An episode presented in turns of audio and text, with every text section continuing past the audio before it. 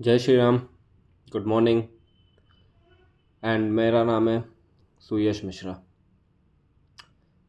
और मेरे पॉडकास्ट में you are very much welcome मैं सीधे पॉइंट पे आता हूँ एंड आगे पीछे की बातें रहने देते हैं और सीधे उस टॉपिक पे बात करते हैं जहाँ पे अधिकतर लोगों का या तुम लोगों का आमना सामना होता है जहाँ से तुम लोग घबराते हो कि सामने वाले के साथ मेरा सामना कैसे होगा एंड जिससे तुम्हारी सारी दिक्कतें वहीं से चालू होती हैं तुमको नो बोलना तो पहले बात आता नहीं है नहीं का मतलब तो समझ ही नहीं आता है या फिर तुम इतना ज़्यादा डरते हो उस, उस सामने वाले से कि तुम्हारे अंदर एक कन्फ्रंटेशन का इतना फियर है कि तुम्हारे अंदर एक एनजाइटी आ जाती है क्योंकि तुमको पता नहीं रहता कि अगर तुमने उसको सीधे अगर मना कर दिया तो सामने वाले का रिएक्शन क्या होगा वो क्या करेगा तुम्हारे अगेंस्ट में और इससे तुम लोग को एक डिसकम्फर्ट के लेवल पर तुमको भेज दिया जाता है और मोस्टली मोस्टली यही मेंटल प्रेशर का कारण बनता है हम लोग आमना सामने करने से इतना घबरा जाते हैं चाहे वह सामने वाला खुद का करीबी है या करीबी नहीं भी हो हम एक्सक्यूज़ हम झूठ बना देते हैं कुछ एक एक सिचुएशन क्रिएट कर देते हैं और उसी सिचुएशन में हम ही फंस जाते हैं और अगर नहीं भी फंसते हैं तो आगे जाके दिमाग में बात रहती है और ये बात मानो या ना मानो एक बार दिमाग पे वो बात लग गई है तो हर जगह वो बात रहेगी और अगर मान लो तुम वो चीज़ भूल गए तो ये होता ही होता है कि तुम वो चीज़ भूल ही गए हो सिंपल सा फंडा क्लियर बिल्कुल नहीं है ठीक है या फिर ये उस जनरेशन की बात है जो उन्नीस सौ पंचानवे नाइनटीन नाइन्टी फाइव के बाद बॉर्न हुए हैं मगर 2001 के पहले के हैं क्योंकि देखो 2000 पे तो जेंजी जनरेशन का टैग लग ही जाता है सात डिफरेंट जनरेशन का अपने पास टाइप्स है ऑलरेडी ये हमारे सोशलिस्ट बना रखा है ग्लोबल में मगर उस पर्टिकुलर माइक्रो पॉपुलेशन का क्या जो इन दोनों के बीच में अटक गई है जिसके पास एक एडल्ट का बर्डन है मगर है वो आम इंसान जो 20 से 25 साल के बीच में किसी ने वो नहीं बात करी कि एक अट्ठारह साल का बच्चा जिसके पास एक खतरनाक लेवल पे एक मेंटल प्रेशर है उसके घर से जो कि उसके घर वाले उसको नहीं दे रहे हैं मगर उसको वो दिख रहा है कि हाँ भाई अगर मैंने नहीं कमाया अगर मैंने नहीं खाया अगर मैंने खुद से नहीं करा कुछ तो हाँ मेरा घर आगे जाके नहीं खाएगा क्योंकि मेरे बाप ने यहाँ पे कोई रिटायरमेंट सेविंग्स नहीं कर रखी है उन रिच एरिस्टोकैट्स की तरह जिन्होंने ऑलरेडी लाइफ इंश्योरेंस के साथ साथ अपने बच्चों का भी इंश्योरेंस के साथ अपनी गाड़ी का तो छोड़ो अपने बैंक में लॉकर हमारे घर में तो ये भी नहीं पता था कि लॉकर रखने क्यों हैं और लोगों के यहाँ लॉकर्स चल रहे हैं जिनका कोई हद ही नहीं है दिक्कत तो ये समझ नहीं आती है तुम लोगों को कि या फिर तुमने तुम्हारे लिए ख्वाहिश इतनी बढ़ा ली है कि तुम उसके लिए काम नहीं कर रहे हो या फिर दूसरों की ख्वाहिशों को तुम अपना रहे हो तुमको साफ शब्दों में मैं यहाँ समझाऊँ तो तुम कौन हो दैट्स योर क्वेश्चन राइट तुम लोग सोचो कि हाँ मैंने अपने बारे में बता दिया मेरे को ये सब आता है रेज्यूम में थोड़ी ना चल रहा है लाइफ हाँ जॉब पैसा देता है बिजनेस पैसा देता है भैया ये बात मानी ठीक है बात पैसा कमाने की है नहीं हर कोई कुछ ना कुछ तो कर ही लेता है एक सब्जी वाले की ज़िंदगी ज़्यादा सुखी चलती है ठीक है और मेरे ख्याल से नहीं many of the people across world believe that खुद से मान के नहीं खुद से उनके ऊपर वो चीज़ अप्लाई और वो खुद वो समझें सिर्फ एक सिंपल सा फंडा कि यार मेरा दिमाग अगर शांत रहेगा मतलब कोई भसड़ नहीं रहेगी दिमाग में तो हाँ मेरे से वो चीज़ हो जाएगी और अगर लेट से नहीं हुई एक जगह पे मान भी लेते हैं कि नहीं हुई साला तो क्या कुछ नहीं दिमाग में लोड आएगा बट तुम्हारा दिमाग ऑलरेडी किसी लोड में नहीं रहेगा तो वो उसको डाइजेस्ट कर पाएगा तुम्हारे दिमाग को तुमने इतनी चीज़ें ऑलरेडी दे दी हैं डाइजेस्ट करने के लिए कि तुम्हारे दिमाग की फट चुकी है तुमको चीज़ें को सिंपल रखना ही नहीं है तुमको ऐसा रखना है कि मुझे एक भी चाहिए दो भी चाहिए तीन भी चाहिए चार भी चाहिए पाँच भी चाहिए छः भी चाहिए मगर ये नहीं पता है कि वो छः की छः चीज़ें तुम्हारे लायक हैं भी या नहीं कभी उस व्यक्ति से पूछो जिसकी उतनी कैपेसिटी बनी कैसे कि वो साला एक ऑडी बी में घूम रहा है तुम लोग ये तो बोलते साला कमाता क्या है ये ज़रूर पूछते होगे मगर तुमने ये नहीं सोचा कभी कि उसने उस चीज़ को लाने से पहले पैसा लाने से पहले उसने दिमाग तो ठीक करा होगा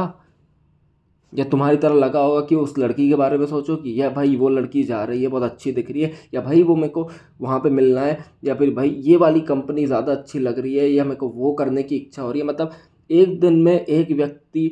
पचास से ज़्यादा थाट्स ले आता है और हर थाट पर अलग एनर्जी देता है एक बैटरी सौ परसेंट चार्ज रह सकती है बट एक शरीर भी तो एक हद तक जा सकता है मतलब तुम अपनी बॉडी की हद भी नहीं समझ रहे हो और अपनी बॉडी को पेले जा रहे हो विदाउट थिंकिंग कि क्या होगा और जब तुम्हारी चीज़ों से अकॉर्डिंगली नहीं चलती है तो बस मेंटल प्रेशर आ गया है ठीक है बहुत सर दर्द हो रहा है चलो सिगरेट पी लेते हैं दो मिनट के लिए टेंशन चला जाएगा दारू पी लेते हैं सिगरेट पीना चला जाएगा अरे भाई सब पीते हैं हम लोग भी पीते हैं ठीक है मगर इसका मतलब ये नहीं कि हमारा मेंटल प्रेशर बहुत है अरे तुम लोग को कुछ नहीं है मेंटल प्रेशर उस व्यक्ति से पूछो मेंटल प्रेशर जिसको दिन में एक वक्त का खाना नहीं मिलता है मगर हाँ उसको ये रहता है कि मेरे को खाना है उस इंसान से पूछो अब आते तुम लोग के ऊपर अपने माँ बाप को तो मना कर देते हो सिंपल ठीक है कि मेरे को ये नहीं करना है वो नहीं करना है तभी एक चीज़ कभी तुमने नोटिस नहीं करी कि तुम बाहर की चीज़ें घर लेकर आते हो क्योंकि घर में तुम मना कर देते हो मगर घर की चीज़ बाहर लेकर नहीं जाते हो क्योंकि घर की चीज़ तो तुमने ऑलरेडी मना कर दी है तो तुमको बाहर भी बाहर की चीज़ का प्रेशर लो और बाहर की चीज़ का भी अंदर प्रेशर लो मतलब हद है सिंपल सी एक बात लेकर चलते हैं अपन यहाँ पे ठीक है ये पहला पॉडकास्ट हो दूसरा हो मेरे को उससे मतलब नहीं है फिर तुम उसके आगे भी सुनो मेरे को उससे ही मतलब नहीं है ठीक है मेरे दिमाग में एक चीज़ थी देखो वो जनरेशन के बारे में बात करनी है सिंपल सी मैं उन लोगों से बात कर रहा हूँ यहाँ पे ठीक है जो एक मिडिल क्लास सेगमेंट से बिलोंग करते हैं ना कि उस क्लास से बिलोंग कर रहा हूँ जिसने सोच लिया है कि हाँ मैं इमोशनली वीक हूँ या मेरे को मेंटल प्रेशर बहुत है मैं उन लोगों से बात नहीं कर रहा you can get off this particular spot Spotify और पॉडकास्ट मैं सीधे उन लोगों से बात कर रहा हूँ those are true to themselves हाँ मेरी फटती है तो फटती है हाँ मेरी नहीं फटती है तो नहीं फटती है यस और नो सादा जीवन उच्च विचार अगर मान लो ये नहीं करना होता तो तुम्हारे जीवन इतनी भसड़ होती नहीं शुरुआत होने के लिए दो मिनट लेकर सोचो अगर दो तीन चीज़ें तो तुम्हारे दिमाग में सीधे आ जाएंगी कि अगर मैं ये बोला होता कि हाँ मुझे ये नहीं पसंद है मुझे करने की बात नहीं है तो सिंपल तरीके से वो बात वहाँ रिजॉल्व हो जाती है तुमको सामने वाले का रिएक्शन पता चल जाता कि हाँ उसका रिएक्शन इसमें क्या आ गया है और फिर तुम तुम्हारा सोचते कि यार इसने ऐसा रिएक्शन दिया क्या ये मुझे नहीं समझ सकता था मतलब तुम ही वो व्यक्ति हो जिसको सबके बारे में सोचना है तो the question is who is you तुम कौन हो तुम तो फिर वही बचे ना कि सामने वाला तुम्हारे बारे में क्या सोच रहा है ये तुम सोच रहे हो ये ही है तुम matlab this is your identity, that what others are thinking about you and you are thinking that what others are thinking about you, that makes you. मतलब सेंस तो पूरा कंप्लीट ही हो गया मतलब जो तुम डेफिनेशन लिख रहे हो रिज्यूमे पे कंपनी को इम्प्रेस करने के लिए वो समझ में आता है कि हाँ भाई तुमको पाइथन नहीं आता बट तुमने लिख दिया भाई पाइथन दो चार क्वेश्चन पूछे तुमने इंटरव्यू निकाल के ले ली एक डेढ़ लाख की सैलरी मगर तुम खुद ही से बोल रहे हो खुद ही को तुम दूसरे की आँख में खुद ही ने देख लिया और खुद ही ने वो कैरेक्टर अपना लिया मतलब दैट इज़ योर आइडेंटिटी और ये तो पूरी फेक तुम तुम्हारी नज़र में तुम फेक हो मतलब तुम कांच में देखो and you will be like हाँ मैं तो मैं हूँ बट क्या ये सही है कि वो मैं हूँ and that is a fuck analogy मतलब हाँ समझ में आता है फीलिंग्स वगैरह हैं डायरेक्ट नहीं करना चाहिए ये वो बट तुम are you hurting yourself on a such a rate that it gives you so much amount of mental pressure and which ultimately affects your close ones अब साले ऑफिस के दस लोग मिल जाएं ठीक है वो तुम्हारे ज़्यादा सके हो जाएंगे जो पंद्रह साल के पहले का दोस्त है पंद्रह साल के पुराने के दोस्त के साथ तुम्हारी लड़ाई हो गई या तुम्हारी वाइफ के साथ लड़ाई तुम्हारी गर्लफ्रेंड के साथ लड़ाई तुम्हारे घर में लड़ाई हो गई वो चीज़ तुम ऑफिस वालों से जाके तुम ज़रूर डिस्कस कर सकते हो बट वही सेम चीज़ तुम्हारे साथ जिसने करी है जिसके साथ हुई है उसके साथ डिस्कस करने में तुमको दिक्कत है और फिर बोलते हो कि अफेयर्स कहाँ से हो गए फिर बोलते हो कि चीटिंग कहाँ से आ गई और फिर बोलते हो कि नहीं यार मेरे को घर अच्छा नहीं लग रहा है या फिर भाई मेरे को घर वाले ज़्यादा प्रेशर दे रहे हैं तो भाई एक बात बताओ that goes for every women और मैन नो डिस्क्रिमिनेशन क्या तुम वो चीज़ उस व्यक्ति के साथ डिस्कस करते हो एक बार करने की कोशिश करिए कभी कि लड़ाई हो गई है उसके बाद में डिस्कस करती हूँ और फिर वही सेम चीज़ तुमने किसी और के साथ डिस्कस नहीं करी होगी मगर हाँ अगर तुमने तुम्हारी लड़ाई हुई है या आर्ग्यूमेंट हुआ है चाहे किसी भी पर्सन के साथ again wife girlfriend mother father sister siblings anyone in your entire life after resolving the conflict तुम्हारी लड़ाई रिजॉल्व होने के बाद क्या तुमने उसके बारे में ब्रैग या उसको किसी और पर बताया है या नहीं बताया यस yes, यहाँ पे वो पॉइंट आ जाता है कि हाँ शेयर करने से मेंटल प्रेशर कम हो जाता है बट तुम ये नहीं समझ रहे हो कि तुम अगर वो चीज़ किसी और को बता रहे हो तो ही इज़ गेटिंग अ से इन दिस उसको एक आप पावर दे रहे हो कि वो आपकी सिचुएशन में बोले और अगर वो नहीं बोलेगा तो ही विल साउंड रूड तो अब ये बताओ बोलना नहीं गलती है या तुम्हारा बोलना गलती है सिंपल सी बात है और तुम वो कुछ नहीं समझ रहे हो जहाँ पे सारी चीज़ें स्टार्ट हो रही हैं you are not resolving the conflict with the person the conflict is with मतलब जिसके साथ लड़ाई है तुम उसके साथ तो ख़त्म कर ही नहीं रहे हो ठीक है या फिर तुम्हारा मेल ईगो आ जाएगा मेल में या फिर वुमन के साथ पता नहीं एक जिसको एक कोटेड सेंटेंस में बोलते हैं I close myself from everyone else so अगर तुम्हारा मेल ईगो आ जाता है and you close yourself then go fuck yourself अगर तुम्हारे अंदर इतनी एनर्जी नहीं है कि तुम अपने बिगड़े हुए संबंध जिसके साथ तुम बहुत समय से उसको सही कर पाओ एंड तुम वो चीज़ बाकी लोगों के साथ डिस्कस कर पाओ बाकी सबके साथ वो एनर्जी डाइवर्ट कर पाओ तुमने पाँच लोग को बताया अगर पाँच लोग को ही बताया तो कितनी एनर्जी दी होगी अगर उसमें से किसी एक पर्सन की भी एनर्जी तुम उसी व्यक्ति को देते जिससे तुम्हारी वो चीज़ हुई है और ग्रेसफुली सब कुछ हो जाता तो कुछ दिक्कत होती नहीं मेरे ख्याल से तो नहीं होती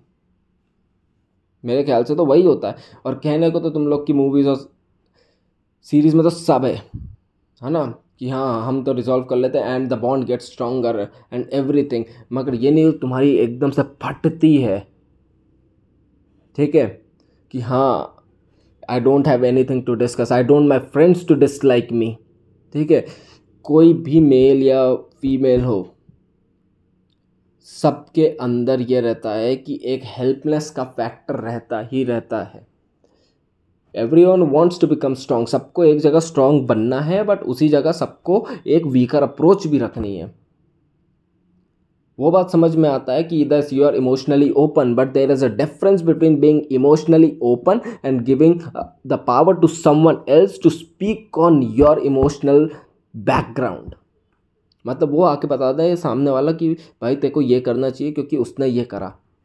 don't you have your own mind to think about that क्या वो बंदा ज़्यादा जानता होगा या वो बंदी ज़्यादा जानती होगी तुम्हारे रिलेशन के बारे में with one anyone else मतलब तुम इतना क्लाउडेड हो जाओगे सामने वाले के that you are putting yourself in control और वो सामने वाला खेल जाता है इवन तो ही और शीज चलो वो ट्राई भी कर रहा है सॉल्व करने के लिए प्रॉब्लम्स में बट ज़रूरी नहीं कि हर इंसान सही चीज़ बोले वो उसका परसेप्शन है कि वो उसको मैनेज कैसे करता है एंड जब तुम उसको कॉपी करके किसी और एक रिलेशनशिप के डायनेमिक या उसके फंडामेंटल में लगाते हो तो तुम उस चीज़ को तो बिगाड़ ही रहे हो और मस्त एक सिचुएशन एक मेंटल चीज़ क्रिएट हो जाती है जो तुम्हारे दिन का समय ऑक्यूपाई कर लेती है एंड फिर उसके बाद तुम जो एक प्रोडक्टिव चीज़ करने की तरफ जाते हो वहाँ पे वो चीज़ हैम्पर करती है और जब हैम्पर करती है तो वो चीज़ नहीं बनती और जब नहीं बनती है तो उसका फ्रस्ट्रेशन अलग होता है फिर एक ही एक साइकिल चलती रहती है और फिर एट दी एंड में तुम अपने आप की बारह बजवा लेते हो जिसको इंग्लिश में बहुत अच्छे से बोलते हैं you are hurting yourself you need to consult a psychologist simple बात झूठ बोलो कॉम्प्लिकेट करो ये हम लोगों को बहुत अच्छे से आता है मतलब सिंपल कॉन्वर्जेशन आती किसी ने पूछ लिया है ना फॉर एग्ज़ाम्पल मेरे साथ ही में बताता हूँ मेरा प्रमोशन होने वाला था ठीक है उससे भी पहले आते हैं ठीक है मैंने प्रमोशन के लिए अप्लाई करा था मेरी बहुत अच्छी दोस्त थी ठीक है मगर मेरे को पता था कि उसके अंदर भी वो पोटेंशियल है मेरे अंदर भी वो पोटेंशियल है और दो लोग के और अंदर पोटेंशियल है बट हम हाँ, उन सोलह लोगों के साथ मैं जिस टीम में काम करता था मेरे साथ वो सबसे अच्छी दोस्त थी मगर I was so fucking selfish at that point कि हाँ मैंने उसको नहीं बताया कि मैं प्रमोशन भर रहा हूँ ठीक है मेरा पॉइंट ऑफ व्यू से ये था कि यार मैंने नहीं बताया क्यों क्योंकि मेरे अंदर एक सुपरस्टिशियस बिलीव था कि अगर मैं बता दूंगा तो वो चीज़ें दब जाएगी या वो नहीं होगी मगर ये मैंने खुद की एक प्रॉब्लम खुद ही से क्रिएट कर ली जो एग्जिस्ट करती ही नहीं थी अब नाउ व्हाट हैपन पता तो चलेगा अल्टीमेटली भले प्रमोशन हुआ नहीं हुआ कितने राउंड ऑफ प्रमोशन के इंटरव्यू हुए कितना पैनल राउंड ये तो पता चलेगा ही आगे जाके क्रिस्टल क्लियर तो मैं था ही नहीं मगर ये नहीं समझ में आया कि वो जो सुपरस्टिशियस बिलीफ है कि मेरा मैंने सबको बता दूंगा तो वो नहीं होगा मेरे को सबकी हाई लग जाएगी या मेरे को एक ड्रॉबैक मिल जाएगा तुम तो उस समय ये नहीं सोचा कि तुम्हारी कितनी फट रही है यहाँ पे कि तुम किसी को बता दो और तुम्हारा नहीं होगा मतलब यार तुम्हारे अंदर इतना सेल्फ इस्टीम नहीं है तुम्हारे अंदर इतनी अंदर जान नहीं है या तुम्हारी इतनी फटती है लोगों से कि तुम बता दोगे और तुम्हारी चीज़ बिगड़ जाएगी ये तो साफ झूठ है और बोलने के लिए तो बोल दो कि ऐसा होता है ये तो कुछ भी बात है मतलब ये तो वही बात होगी कि रात में नाखून नहीं काटना चाहिए और ये आ गया कि हाँ भाई नहीं काटना चाहिए क्योंकि ये कहीं पे लिखा है और लिखा तो होगा चलो मान भी ले लिखा है मगर उस समय क्यों लिखा होगा कि रात में लाइट नहीं थी भाई लिख दिया किसी अच्छी किताब में लिख दिया तो इसका मतलब ये थोड़ी ना कि वो हर चीज़ का कॉन्टेक्स्ट कॉन्टेक्स्ट पे लेकर चला करो हर मोमेंट का कॉन्टेक्स्ट अलग है तुम इधर की चीज़ उधर करोगे उधर की चीज़ इधर करोगे थोड़ा सिंपल सा मेरा बस एक लॉजिक है एक चीज़ एक एपिसोड में तो मैं कुछ सब कुछ बता नहीं सकता हूँ बट एक चीज़ करना चालू कर दो दैट इज़ साधारण तरीके से बात करना having simple conversations with the people ना तुम कंफ्यूज हो गए ना तुम्हारी सिचुएशन कंफ्यूज होगी और सिंपल बात तुम्हारे पर ना मेंटल प्रेशर आएगा और तुम जो मेंटल प्रेशर की जो एनर्जी जहाँ पे तुम डाल रहे थे भले उसको दिमाग से हटाने में या उससे उस वो तुम्हारे दिमाग में आ रहा था तो तुम कुछ और करने लग गए वो तुम वहाँ लगा पाओगे जहाँ पर तुम्हारी ग्रोथ होगी और ये मैं सिर्फ वापस उन्हीं लोग के लिए बोल रहा हूँ जिनके साथ वो दिक्कत है कि उनको एक रिच लाइफ स्टाइल भी चाहिए मगर उनको बाइफरकेट करते नहीं आता भले उनके अंदर पोटेंशियल्स है तो if you have let's see yourself in the next episode